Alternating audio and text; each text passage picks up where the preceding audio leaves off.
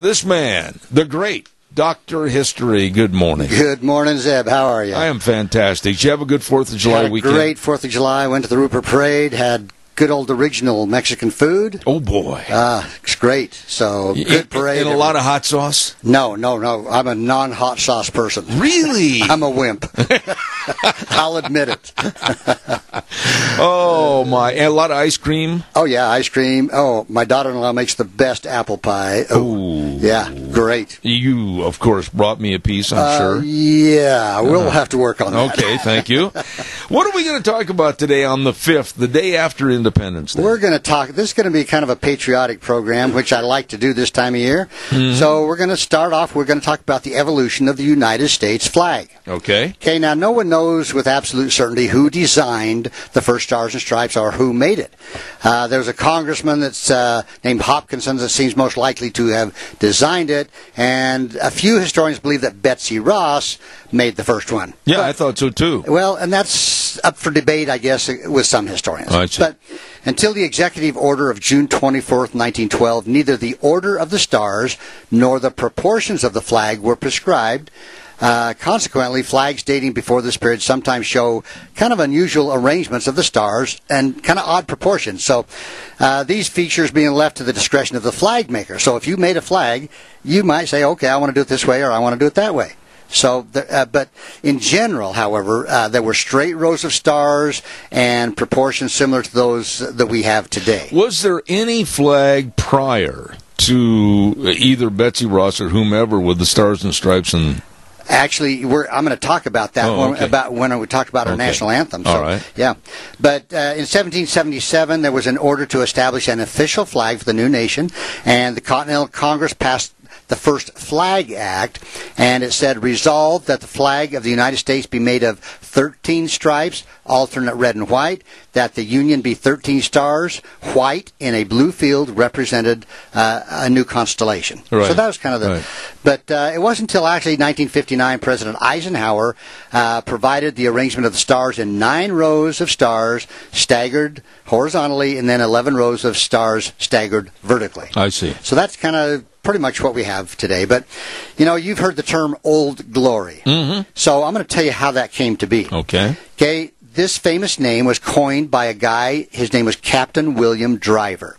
Now, he was a shipmaster of Salem, Massachusetts, and in 1831, uh, as he was leaving on one of his many voyages aboard the brig called the Charles Doggett, and actually this ship would climax with the rescue of the mutineers of the Bounty. Really? Okay, they were headed out to get those mutineers. And anyway, some friends presented him with a beautiful flag of 24 stars, and as the banner up opened on the ocean breeze for the first time, he exclaimed, Old Glory. Mm. That's how that came to be. Really? Yeah. So anyway, he retired in Nashville in 1837, taking his treasured flag uh, from his sea days with him. And by the time the Civil War erupted, most everybody in and around Nashville recognized Captain Glory's Captain Driver's Old Glory. Uh huh. Now, when Tennessee seceded from the Union, uh, rebels were determined to destroy his flag, but they could never find it. They searched his house, they could never find it.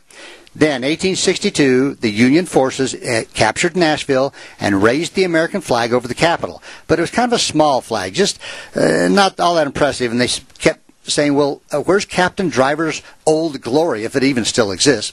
So anyway, happy to have soldiers with him this time. Captain Driver went home, began ripping the seams from his bed cover, and as the stitches holding the quilt top to the batting unraveled, the onlookers peered inside, and there was the 24-starred original Old Glory. Oh my He had goodness hidden it. hidden it. So Captain Driver gently gathered up the flag. He returned with the soldiers to the Capitol, and he at this time he was 60 years old. But the captain climbed up to the tower to replace the smaller flag with his beloved flag. Yeah, but guy's sixty years old. That's Yeah, just being a kid. I know, heck, uh, Look at you. It's true. But the 6th Ohio Regiment cheered and saluted and later adopted the name Old Glory as their own. I like. And telling and retelling the story of Captain Driver's devotion to the flag that we honor yet today. Mm-hmm. So, uh, do you want to take your break right now, Zeb? Yeah, I will. Uh, folks, every year, Dr. History has taken the day either before or after the 4th of July to really be patriotic, and I urge you to listen. And if you have questions, give us a call. Mini-Cassia Sales, 1321 East Main Street in Burley, right across from the airport, is the sponsor of Doctor History.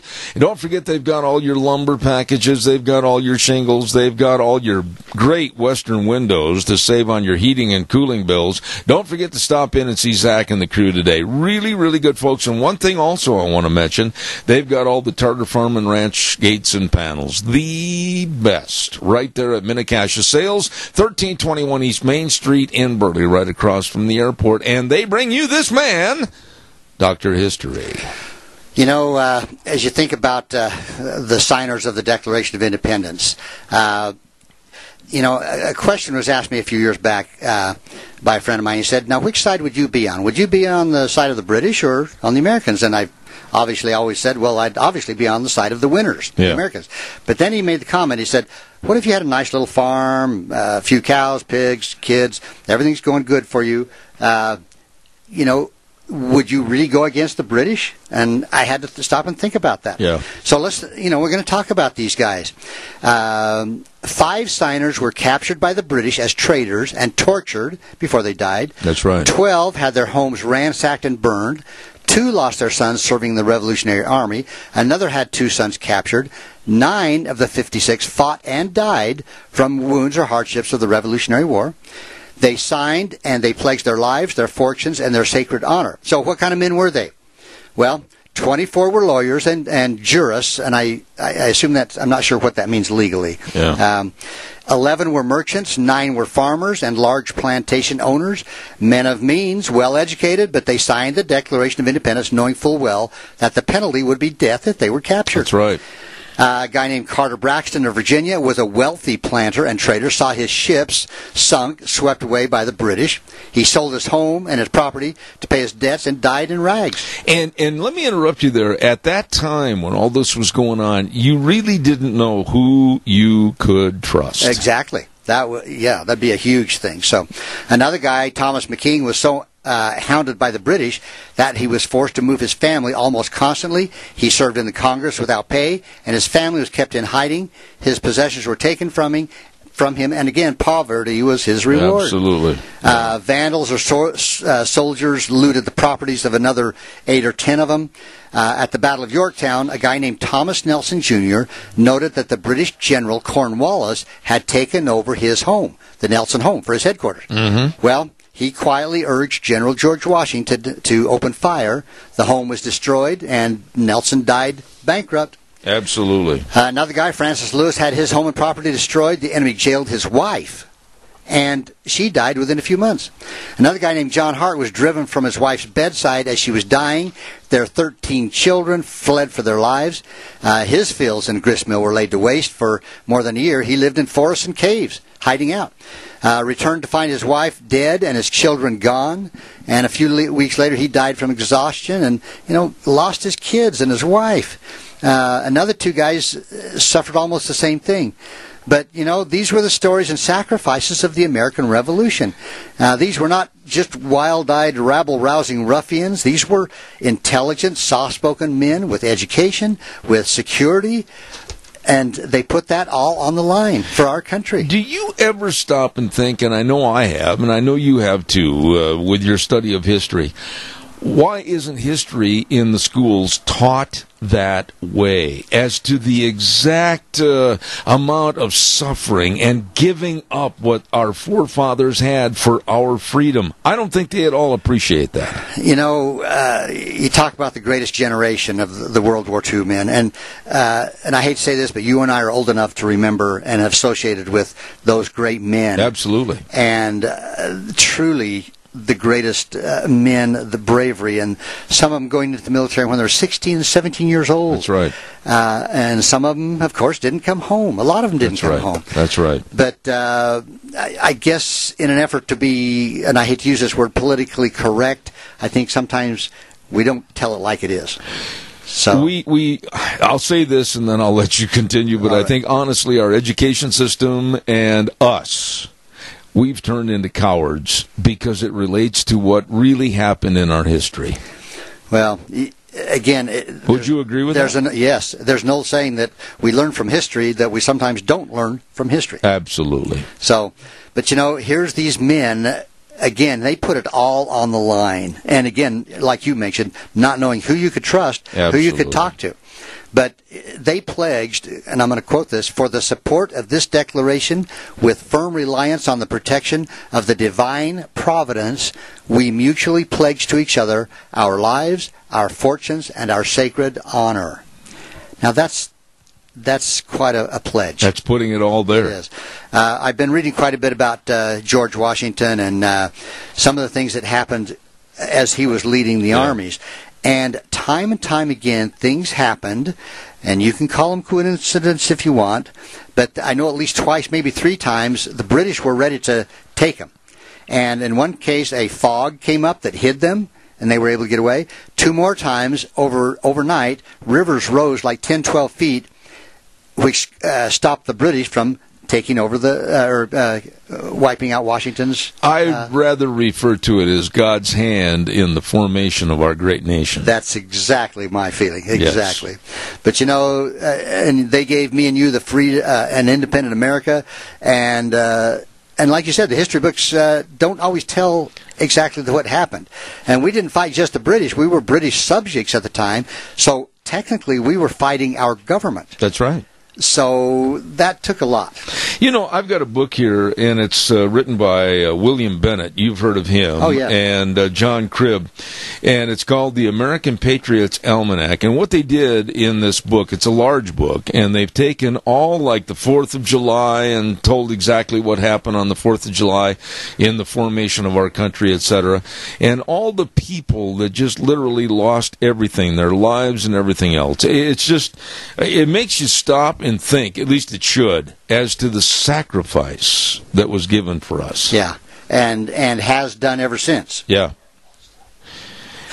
Um, KZeb, uh, at this time, I'm going to tell one of my favorite stories. I, I know what you're going to say, and I'm going to try to hold back some of the tears. It's one of my favorites. okay. Go ahead. All right. 1776, the colonies, we had won our independence. However, the War of 1812 was really kind of a second war for independence because we were being so to speak, by the British, and they they hadn't really given up, That's right. so to speak. So, anyway, so let's go back to the summer of 1814 for a minute. Two years into the War of 1812, at Fort McHenry, the commander, Major George Armistead, asked for a flag so big that the British would have no trouble seeing it from a distance. Well, two officers were sent to the home of eh, in Baltimore of Mary Young Pickersgill and commissioned the flag. Now, Mary and her 13 year old daughter, Caroline, used 400 yards of the best quality wool bunting. They cut 15 stars that measured 2 feet from point to point. Eight red and seven white stripes, each 2 feet wide, were cut. Now, laying out the material on the floor, the flag was sewn together.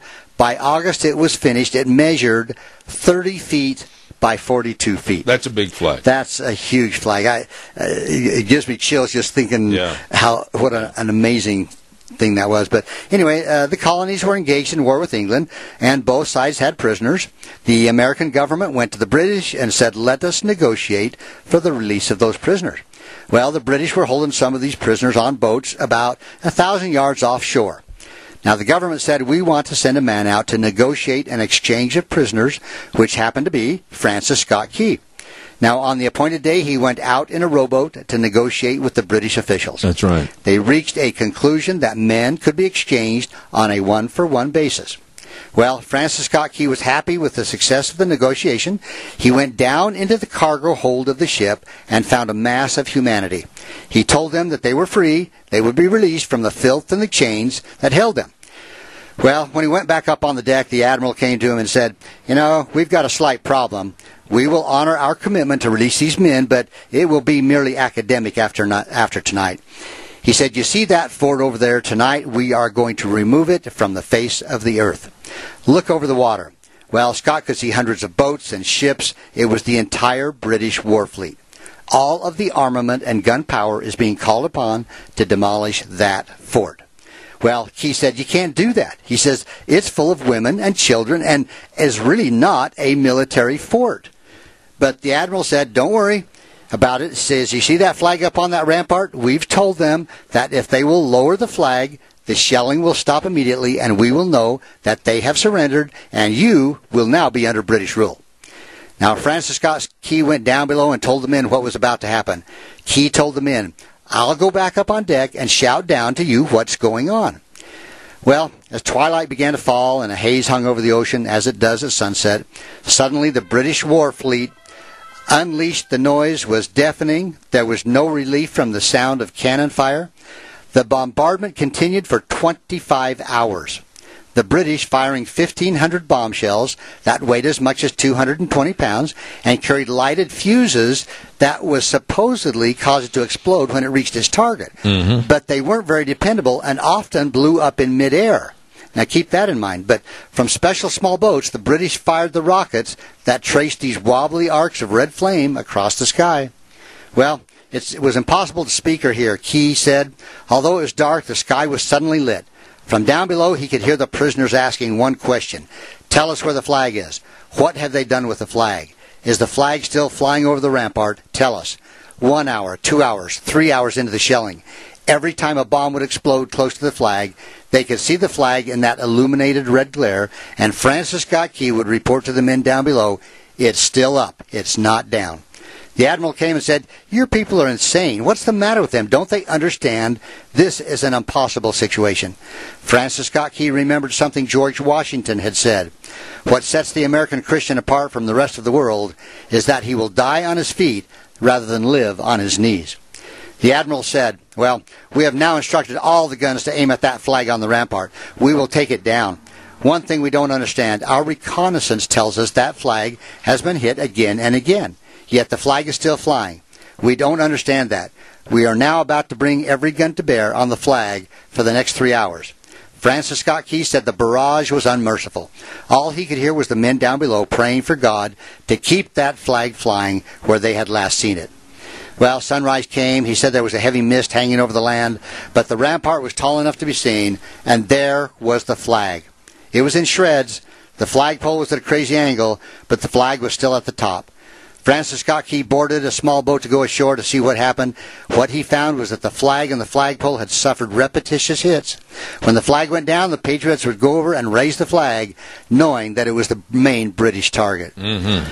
He penned the song, of course, our national anthem. I, I, don't think between Faith Hill and Whitney Houston and others, uh, they've done such a wonderful job in singing that song. And I appreciate that they keep it pretty much to the original tune, the Amen. original words.